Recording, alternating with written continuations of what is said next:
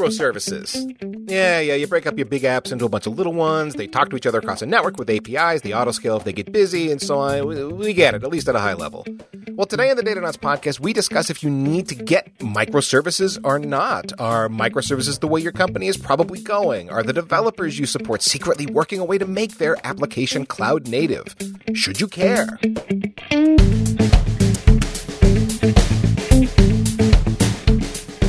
packetpushers.net, you can find this and all of our Datanauts shows about infrastructure engineering, or just search for Datanauts spelled like astronauts in your favorite podcatcher. You can follow us at Datanauts underscore show. I am Ethan Banks at EC Banks, and with me is the phenomenal Chris Wahl at Chris Wahl, who built a cloud native microservices based app that tells you if your beer is any good just by taking a picture. Joining us today, Bryan Boreham, Director of Engineering at Weaveworks. Bryan, would you uh, please say hi, introduce yourself to the Datanauts audience? Hi, yes, I am Director of Engineering at Weaveworks, and I've been delivering application systems in a microservices style since oh, about 1995. I don't spend all my time programming. My main hobby is flying helicopters, so uh, that's a fun fact. Yes, flying helicopters, that would be fun indeed. The closest I've ever gotten is I got to, to do a like a trial lesson in a Cessna, which was a gift from a, a friend of mine uh, when I graduated from high school, which was really cool. But helicopters I've never been in, so that is that is really cool. Well, Bryan, let's jump into the microservices conversation. Now, we've talked around microservices where it's come up as a topic, and the context has typically been you kind of know what microservices are, and then we've gone on. But we've never really had a show that really talks about what microservices are all about, what cloud native is all about, and so on. So let's start at the top here to set the stage for people, Bryan. What are microservices? Microservice is all about breaking your system up into small pieces. So the basic idea, one one phrase is software that fits in your head is a microservice. It, it's a bounded domain. It's one area. So if you take our production system, we have a we have a user service, we have a billing service, we have a service that ingests data, we have a service that queries data. We break the system up into different pieces and you can work on them separately, and each one mostly has its own uh, data store. So, those are some of the aspects of microservices. Okay, so I want to drill into that a bit. Let, let, me take an example of something, a common service that a lot of folks run, and I want to understand if I could, if I could actually break this up into a microservice architecture. That would be DNS. So a DNS server, it seems like it does one thing and I couldn't actually break it down much further. Is that fair or, or could I actually turn it into microservices? Yeah, DNS is a pretty good example of a single microservice because it does one thing. It maps names into addresses. It listens on one port and it takes one style of request and gives one style of answer. So that's actually almost a kind of a perfect microservice. Okay, so but then conversely, let's say I'm running a, a mail system where there's a front end, there's ingestion with SMTP, there's outbound mail, there's you know maybe translation gateways into different mail systems. So I guess that's pretty old school. There's message stores and so on. I'm assuming that's an example of a service that could be broken up into a bunch of microservices.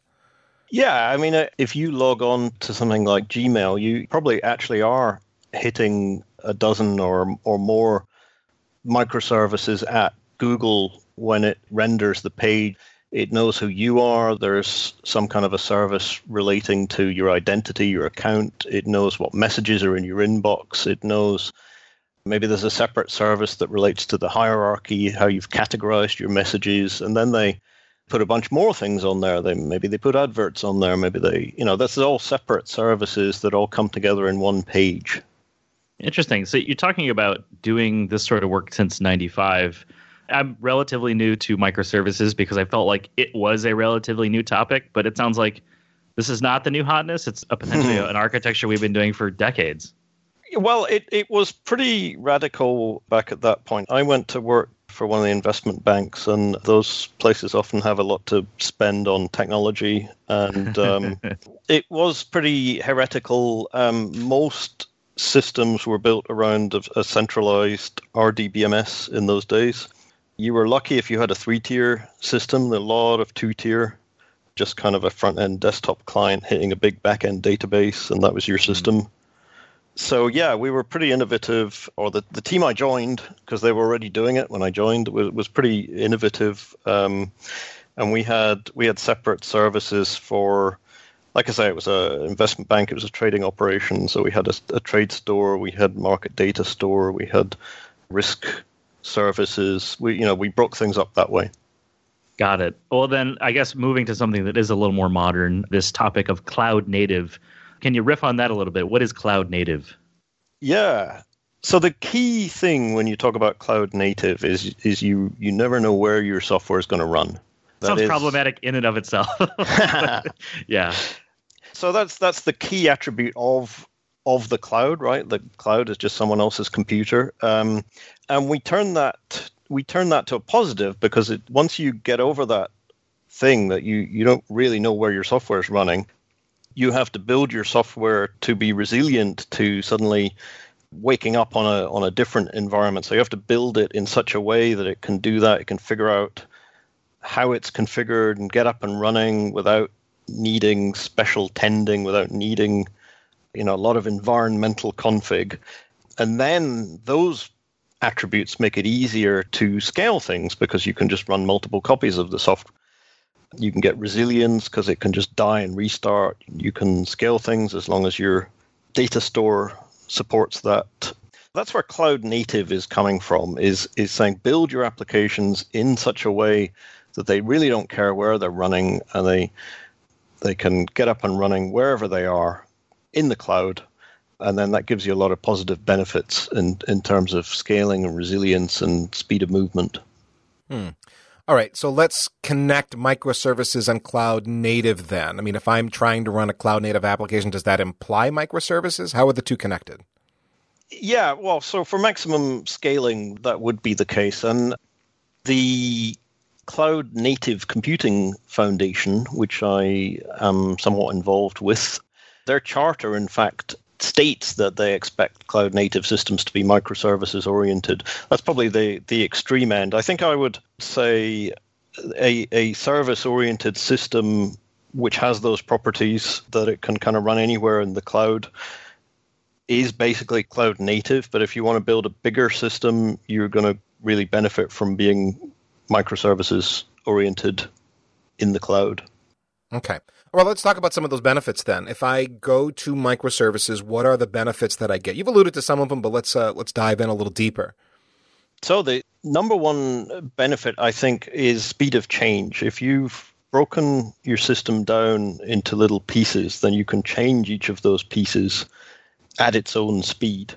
The opposite, if you like, of that situation, if you think of a big monolith, anytime anyone wants to change the smallest piece, they have to put that change together with all the other software in the monolith. They have to rebuild the whole thing, probably retest the whole thing, and then releasing it is a big event because everything changes on the day you release. You think about you've, you've broken everything down. You you really free people up, especially if you've got like multiple teams working on different parts of your software. One of them can be releasing once a week, maybe another one has a lot more complicated system. Part of the system they release once a month. Maybe somebody else releases once a day. These things can all happen as long as those microservices continue responding to the same contract, the same API on the service. Then uh, they can they can be released. They can make their changes at their own pace. That's kind of speed of change, freeing up different parts of your organization to release their part of the whole system at their own pace. Well, it feels like you're reducing your fault domain as well. In other words, your risk profile is quite different because you're only dealing with one small piece of the puzzle. And it's kind of like gears meshing you know, when you talk about APIs like that. As long as that API still responds, as long as you can still put a tooth in that gear and turn it, it's going to work. Even if something's changed on the inside, as long as it responds like you expect, you're good. And so your your risk to the overall system being impacted is much smaller now because you're only dealing with a one small set of the application at a time.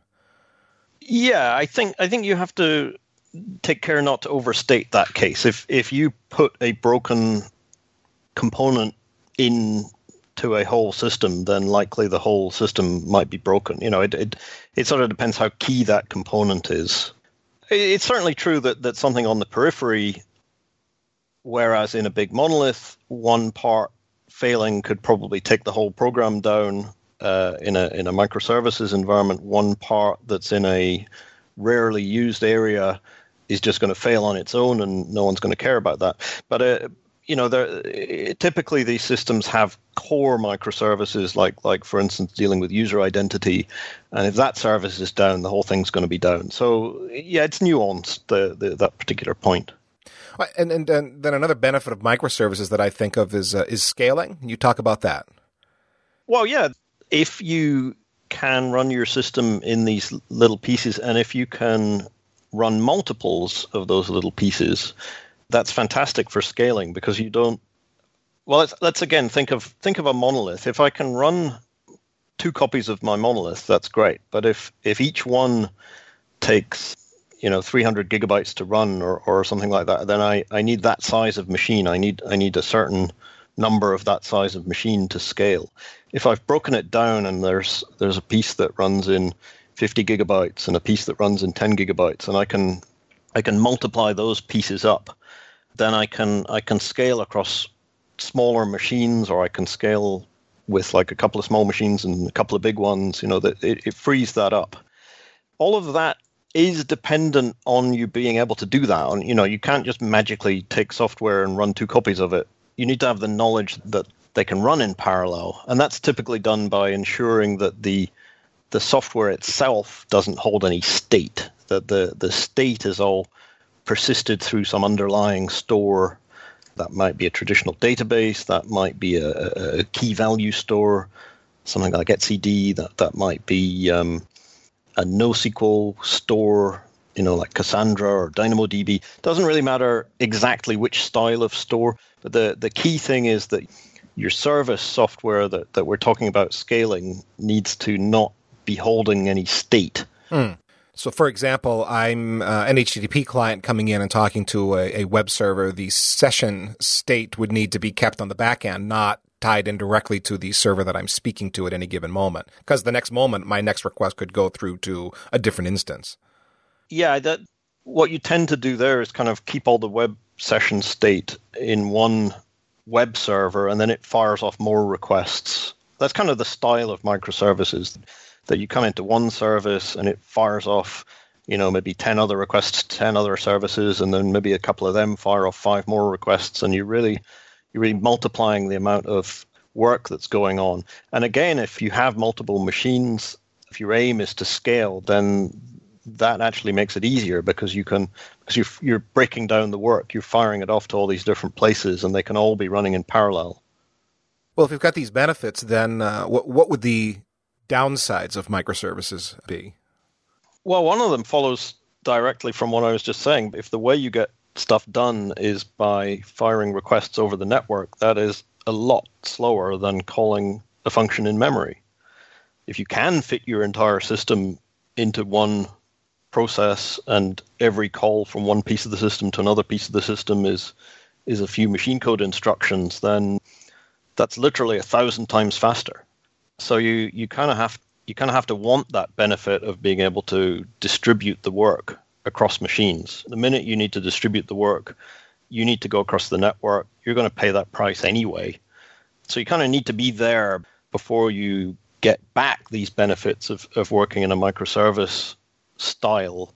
It is it is undoubtedly the case that taking a a well performing system where everything happens in memory and spreading it across a network will make it a lot slower that dang network. Yeah. I was going to leave it alone, but actually, the point I'll make, Chris, on this is it goes back to application design. I mean, if you, you need to be smart about where your microservices are and which microservice is calling to what other one. I mean, you remember a show we did quite a while back talking about this where the issue was tied up in two different microservices. One wasn't, they weren't even in the same public cloud. They was calling all the way to a different public cloud. I want to say in a completely different geography that introduced many milliseconds of latency into the calls that affected the whole transaction for that app. No, I remember that. And that's kind of leading me to a thought around success with microservices because it's not really a silver bullet. So I'd imagine Bryan, in your experience, are there some organizations just, that just intrinsically do better or worse with microservices? You know, is this just a trendy thing, or, or, or what are some red flags to say like, oh, this is probably not going to work because the organization itself isn't suited for it? Yeah, I think I'd agree. It's it's a trendy thing. Your organization has to be a certain size. I think the real benefits are are from scale and, and decoupling teams. So if you've only got two people or three people or maybe even one person in your team, that's your whole team that runs your whole system. Microservices are are just going to be a cost. You know, you're not big enough to get into the place where you get those benefits. So that's an easy piece to, to knock off. You know, you you need to be of a certain size of organization where you're you're dealing with thousands of requests, so you need to scale your compute, and you have several people, four, five, six, up to thousands of people, such that they can form into sub teams and they can independently work on on different microservices. That's an easy aspect. I think if your organization is dysfunctional, you know, if your people spend a lot of time arguing with each other and try to solve arguments by um, filing bug reports or, or something like that, then then again, microservices are not going to fix that. They're probably just going to make it worse. Well, you know, that said, the point that everything goes through an API can help to resolve arguments. It's uh, at the end of the day, you can, you know, you can look at the bytes that went in, the bytes that came out, and you can you can resolve it very clearly that way. But yeah, you know, you have to have a certain kind of cooperative spirit and a and a, a belief in your fellow co-workers that that if they are, like I said earlier, if they're if they're updating their service at a certain speed, you have to trust that they're competent, that they have the right kind of continuous integration testing procedures in place, and so forth that you can depend on them to put reliable releases into into production. So yeah, I, I think really small orgs and really dysfunctional orgs should probably stay away from microservices. But um, moderate to huge sized will probably probably see good success, I would say, if they can cooperate.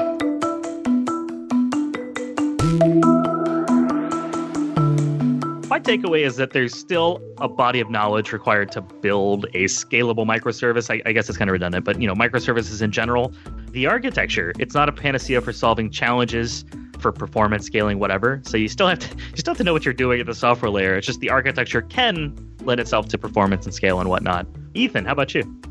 Bryan made the point that uh, you know one microservice failing can still take down the whole application, which I thought was important because some people think, oh, I'll break it up in microservices and everything will be more resilient. You know, I having a problem in one place, you know, means my whole application is not going to fall over. Well, that's true, but as Bryan pointed out, one key component of your application could be found in that microservice, and that key component falling over could actually break everything. It's just the breaking is going to feel a little bit different rather than you know a blue screen of death or you know something like that. Now you've just got one service down, but your app as a whole isn't working. Important thing to keep in mind when doing application design.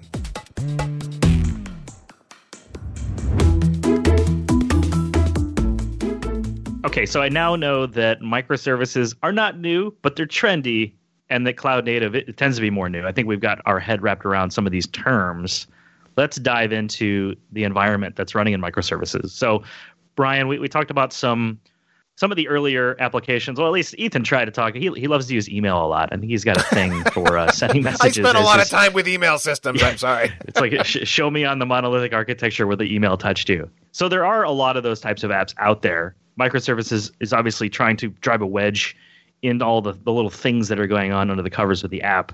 Let's talk about transitioning from monolithic to microservice. Is this a lift and shift kind of thing, like moving a workload to a different environment, or do you have to kind of slowly tear it apart and rebuild it piece by piece? Yeah, I think personally, I am never a fan of you know complete rip and replace. I've seen too many projects just you know maybe get the rip part done but not the replace part.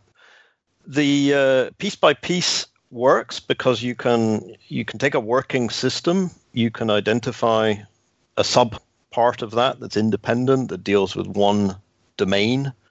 You can put that behind an api so uh, it can stay in the monolith it can uh, be working that way and then you can break it out across a service boundary it's basically the same API, only now you're calling across to a different service. And there's your first microservice. And you can continue that way for a while. Uh, most big systems, you know, systems that have evolved over time tend to get a bit gnarled up inside, a bit kind of intertwined, and that makes it hard Hmm. to tear pieces out. So yeah, you probably get the first one quite easily, and the second one maybe not so easily. And by the time you've done the low-hanging fruit, then you have the bigger problem that you you need to dig into those kind of gnarly entwined bits in the center of your monolith. It's not just a linear scale of effort. It's there there are like easier portions and then harder portions to tackle. I, I would assume in most cases. Yeah, I, I, I guess I guess I'm kind of making assumptions here, but I, I've seen a lot of seen a lot of software that sort of meets those properties. Well, Yeah. because otherwise it, we can't always use the consulting answer. It depends. So some assumptions are, are certainly welcome in this case. That makes sense. But uh, yeah, I mean, the thing is that you you kind of don't get the benefits from doing the the low hanging fruit. You know, doing a couple of easy bits maybe gets you tick the box that we're now doing microservices, but it it doesn't. You know, the the interesting parts of your system, the parts that you really love to evolve, are are probably in in the core. So the the next thing that, that a lot of people do is is they they try to break off uh, new functionality. I mean, typically the business side of the organization is pressing for a couple of completely new features that can they can probably be implemented in microservices. You know, once you've got the basic framework in place, and uh, a lot of people carry on that way. I kind of meet people at conferences and so on. A lot of a lot of tales are kind of go in that pattern that that people still have maybe half of their original monolith sitting there, but they're pretty happy about all the new pieces that they can put in place alongside that. Yeah. Well, Bryan, I, I want to talk about orchestration engines. So, I mean, if I've got for for however far I've gotten in my microservice transition, uh, orchestration engines seem to be part and parcel of the conversation. We've talked at length on this show about OpenStack and about Kubernetes. How do these play into uh, my, a microservices deployment?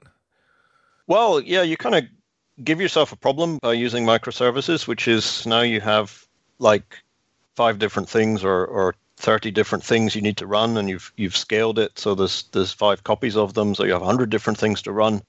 What runs where? That's essentially the the thing that orchestration engines solve for you.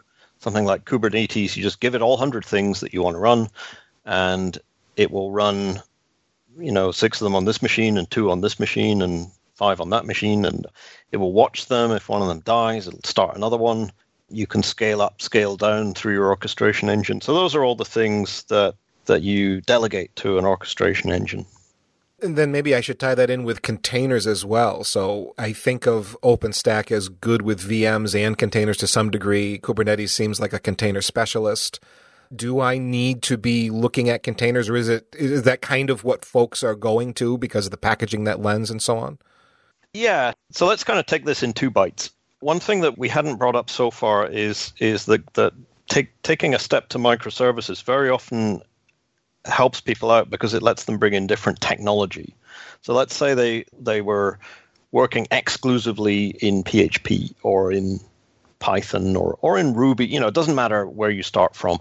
Your monolith typically the, the only way to work was to whatever you needed to build, it's built in the same language as everything else.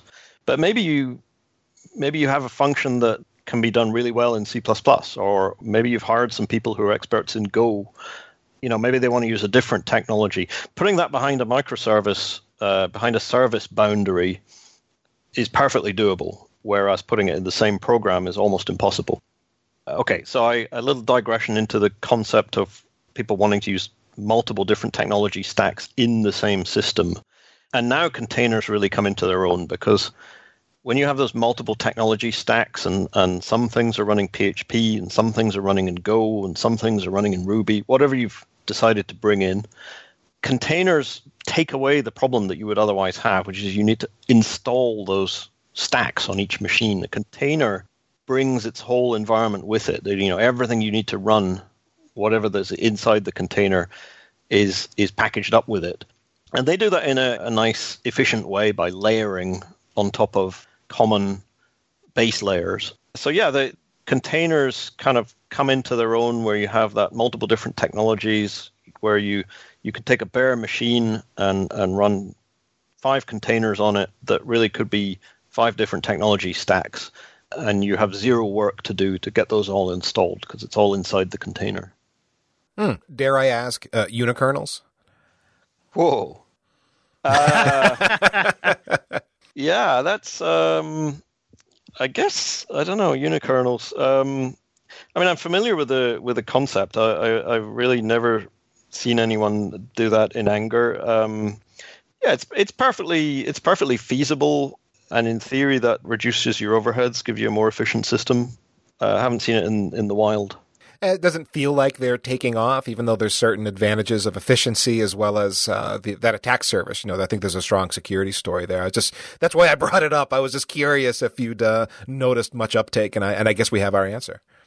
Right. I think certainly my fear would be that the debugging experience is quite negative because you know one of the one of the things I often like to do when I have a problem is is kind of SSH into or or somehow exec into the environment and uh, take a look around. And in your unikernel, there's nothing, right? There's there's no shell, there's no kernel, there's no there's no processes. There's you can only look in from the outside, and and probably a whole new generation of tools can evolve to to work in that environment. But that's the piece that I kind of fear, maybe maybe irrationally. But there you go. That's me. No, that's pretty common. You you build the thing first, and then you build the tools and the telemetry to go around the thing mm. second, because it tends to be, you know, you're so close to whatever the you know the solution is that you're building that you forget other people need tools for it as well, because uh, mm. you're trying to solve one thing. I wanted to bring up the idea of service discovery. I know that's mm-hmm. used in microservices because each service or each microservice doesn't really know about one another necessarily and, and the, the, health of one another and that kind of jazz. So and we talked about DNSL earlier as, as an example of a microservice. Is service discovery just a fancy way of using DNS to say, hey, I'm here, or, or is it more than that? Yeah, people use that in, in different ways. But certainly if you have these independent parts of your system running, then somehow one piece needs to find another piece to talk to. If they're going to talk over the network, then what it's trying to find out is a at least an IP address. And in the containerized environment, what you tend to do is give every container its own IP address on a container network. So the port number can be hard coded the other way of doing it, if, if you don't have containers, if you don't have that idea of an IP per service, people get into port mapping. So they, you know, if they if they need to run two or three things that would all otherwise run on, let's say, port 80, they need to map them. Maybe they map them to 81, 82, 83, and now they need some kind of way of finding out. Oh, I mapped this one to port 84. So that's a that's a function that gets labeled service discovery if you're working in that kind of a way, then your your central means of figuring out which port a particular thing is listening on is your service discovery mechanism. In the container space, give every container its own IP address. You really don't need to worry about ports. DNS can do both, but the way that it does ports is is in uh, SRV records. That's a that's quite a rare beast, not really used. Certainly not common to find client software that can deal with an SRV record. And so, uh, so it's very much easier to work in a container mode where the only thing you want to look up is the IP address. And then you can use regular DNS. You know, you send in a name and it sends back an IP address, and everybody knows how to do that. You know, everybody speaks DNS already. Yeah, straightforward That's A true. or quad A record lookup. Yeah. Basically, there's there's no there's no heavy lifting involved. You can assume that that sort of technology is a well understood and b somewhere within the software stack. Why reinvent the wheel? that makes sense to me. There are a few kind of gotchas in, in that world. Typically, things may be calling DNS too often, which can slow you down, or or not enough. If the software calls DNS once at startup and never again, then you you can't get that benefit of being able to shut down on one machine and wake up on another machine. You know, like I was saying, the kind of cloud native style doesn't work unless you do requery somehow. So, in point of fact, uh, Kubernetes, for instance, uses yet another mechanism layered on top to um, to avoid worrying about that. But it, yeah, it's you got to have some way of getting from your client to your service in this world where you've got many of each.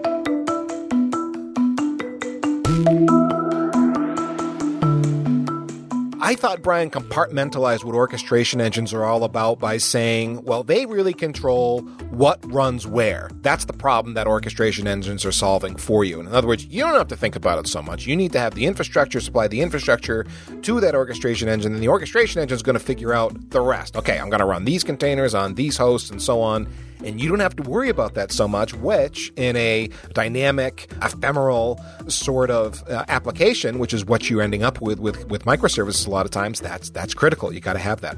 What runs where? Love it. Something that I thought was interesting that Bryan said was that you don't have to fully go down the path of completely breaking apart your monolith into a suite of microservices you know, I was, I was, actually fascinated to hear that there may be a point where you're like, okay, I have microservices for the various bits that I need, you know, the non-stateful ephemeral type pieces of the workload that I need to scale and whatnot. And I have this core, I'm saying, of, of monolithic software somewhere else, and, and that that may be okay. And it, it makes sense to kind of pluck the low-hanging fruit in that case.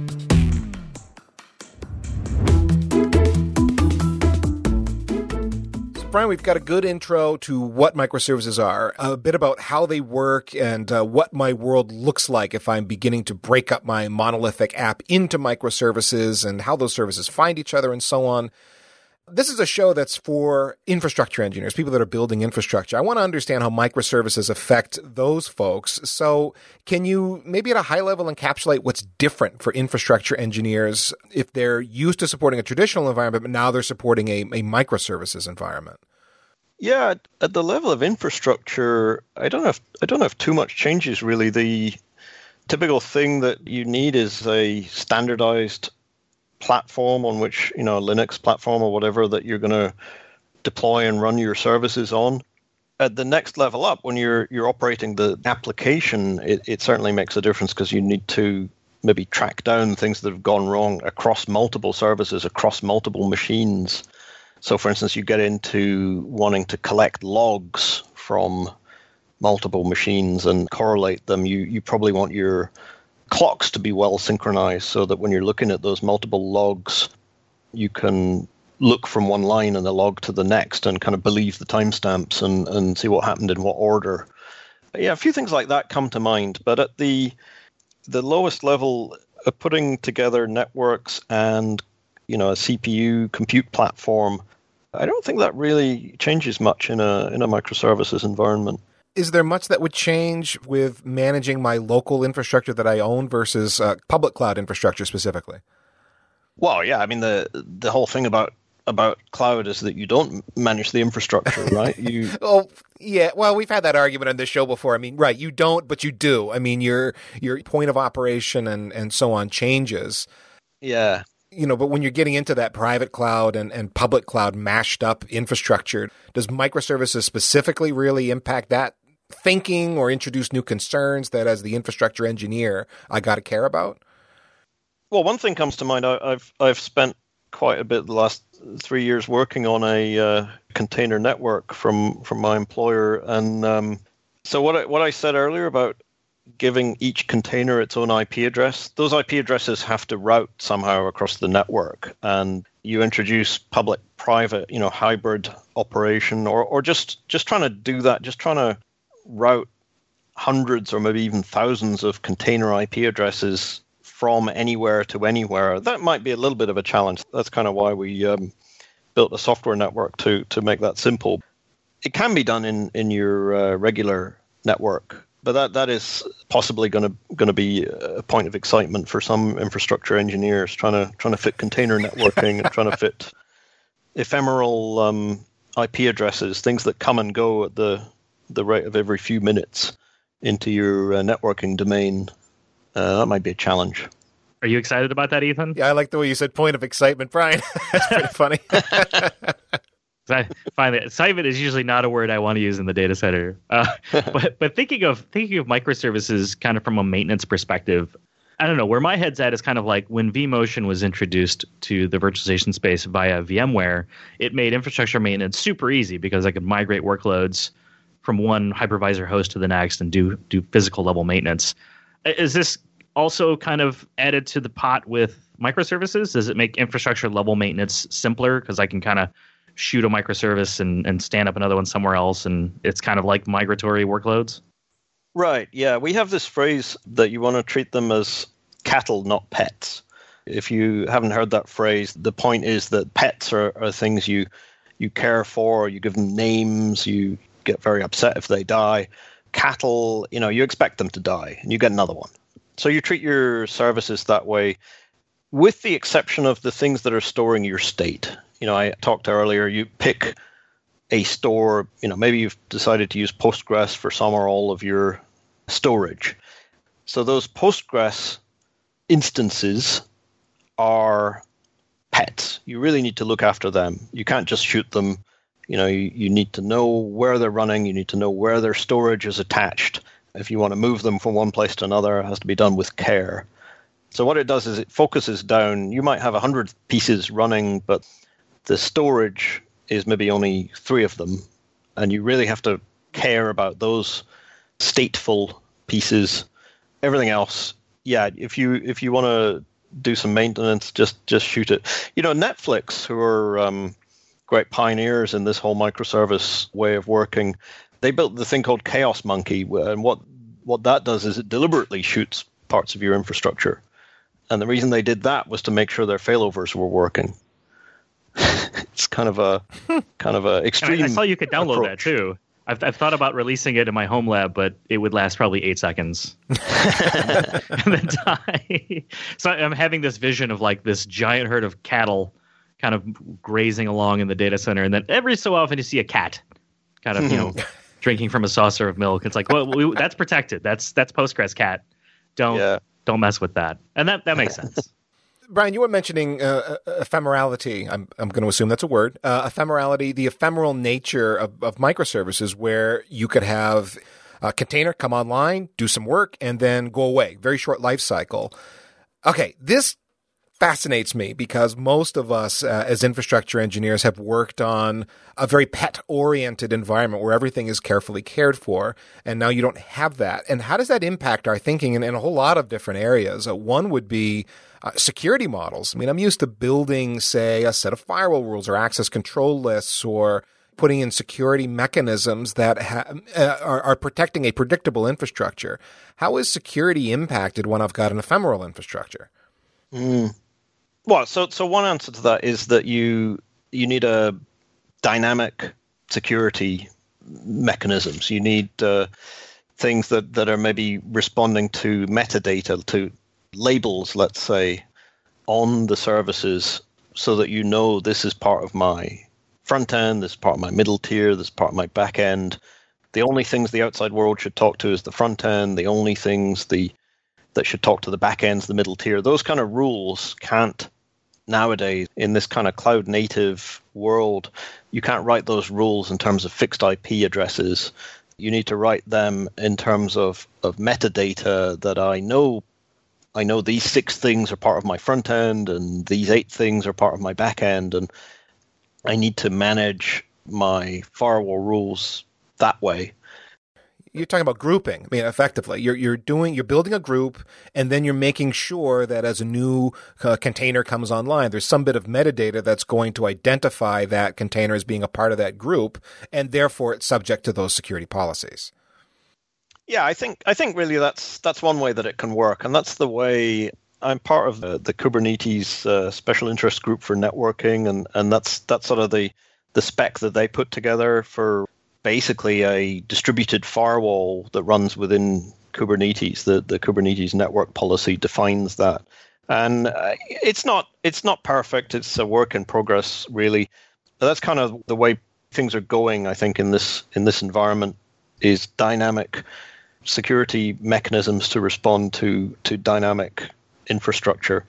The other thing, I guess, is the old perimeter defense. You know, if you um, if you think about what we were talking about, moving from a, monolith to, to microservices, then then whatever protections you had around your monolith, you can probably still have around all your microservices.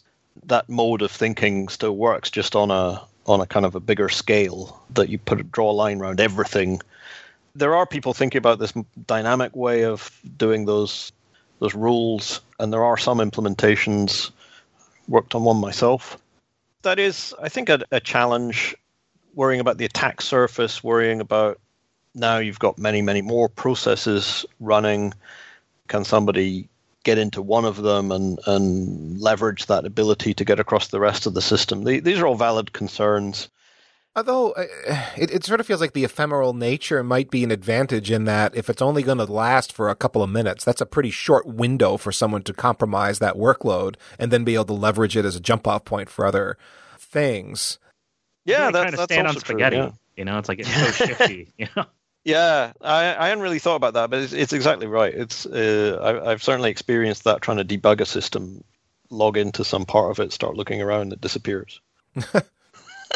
so let's move from security to the networking model, Bryan, um, because that that's another thing where obviously, you know, it's not like every time you stand up a container, you're going to talk to Bob, who's got the spreadsheet with the IP addresses and get an assignment. It's all got to happen dynamically. And then you've got connectivity. You've got to, you know, not just have something as straightforward as an IP address assignment. You've got to be able to connect to whatever it is you're allowed to connect to.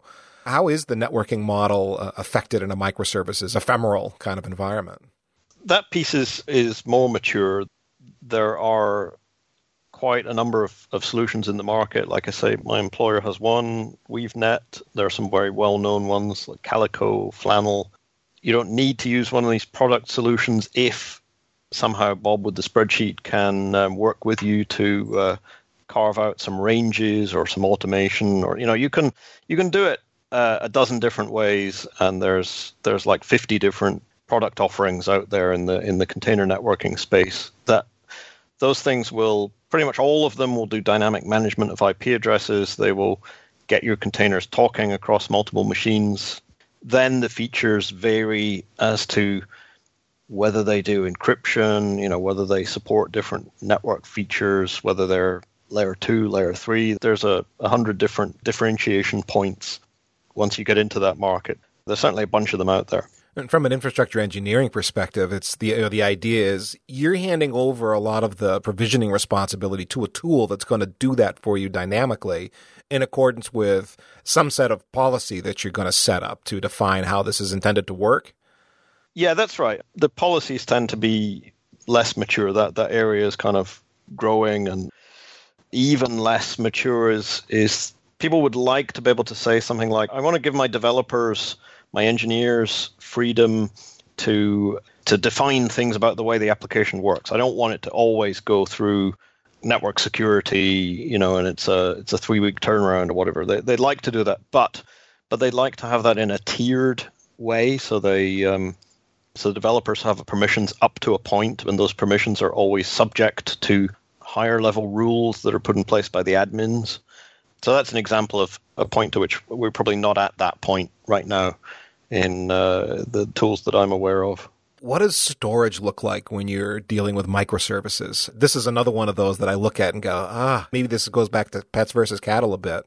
Well, so the first thing is you try you try not to do storage as much as possible. You you try to have your microservices just do a do a function without holding state, and then you you concentrate the things that are storing into some bit of software, whether it's Postgres or Consul or Cassandra, you know, some some sort of bit of. In other words, you're not writing to disk; you're writing to a database that is writing to disk.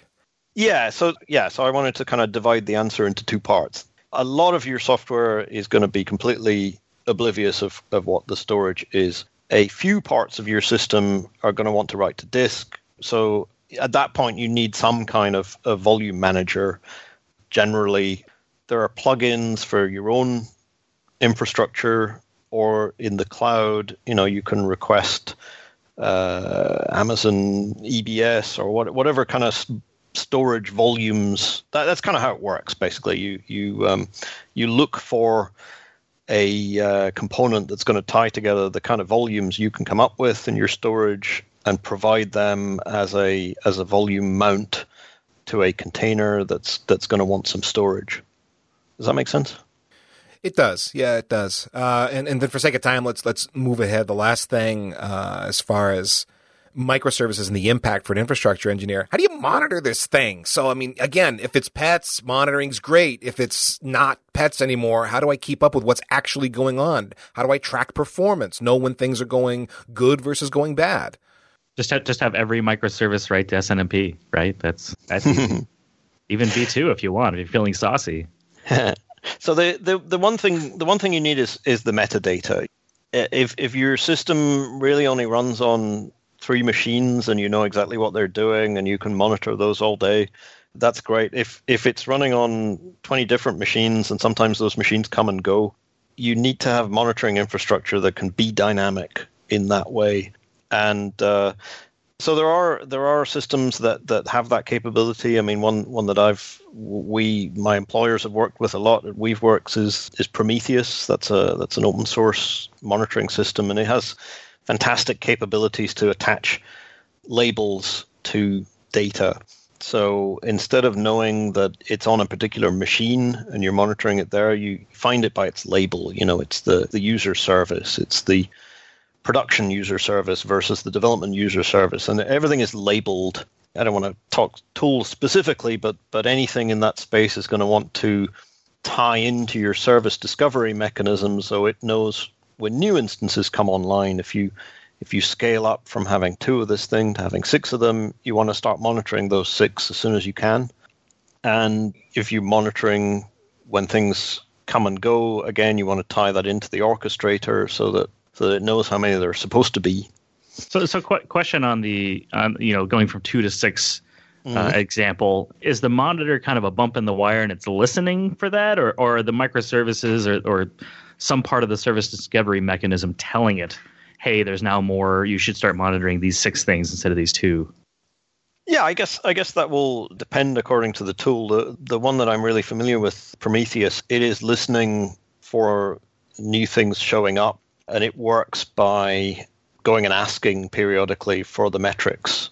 So when new things come online, they just start being monitored by the system, and it's it's fully automatic interesting because you know normally in the data center uh, the enterprise monitoring system has to be told like hey here's a new ip here's service credentials for it you know this is a thing you know, again the pet reference so i'm thinking mm. this is this is a lot more dynamic to be able to capture this. You got to some it's obviously not a person saying oh there's a new microservice. Go track it at this ip and port. Like that'd be crazy. So that, there had to be something kind of intelligent and borg like sitting in the data center or the cloud kind of watching for that.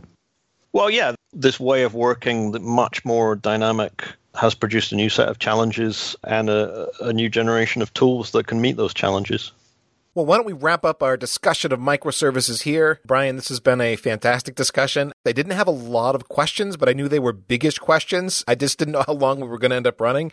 And we had no problem filling our time with great conversation here. So thanks very much for joining us. Now, Bryan, are you social? Can people follow you on the internet? Maybe you have a Twitter account or you blog and you'd like to share that with people.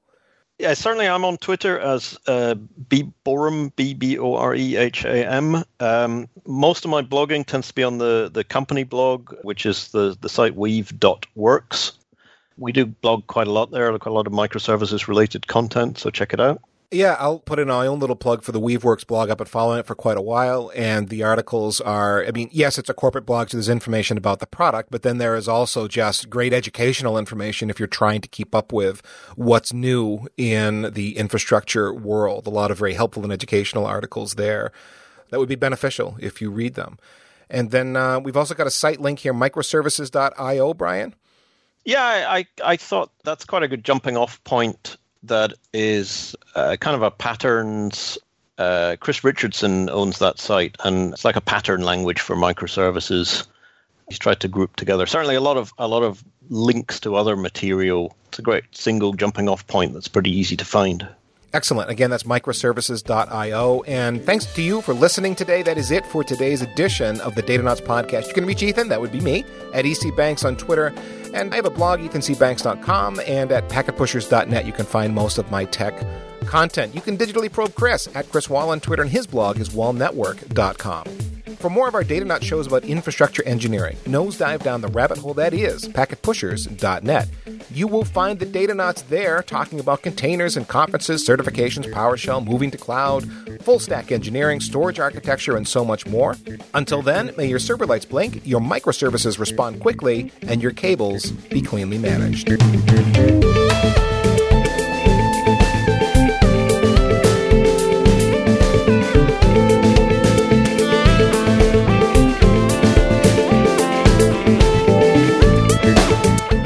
connection, connection Chris. Too? There we go. Full scatterbrain. I'm eating birthday donuts. Leave me alone. I have birthday priorities. Donuts.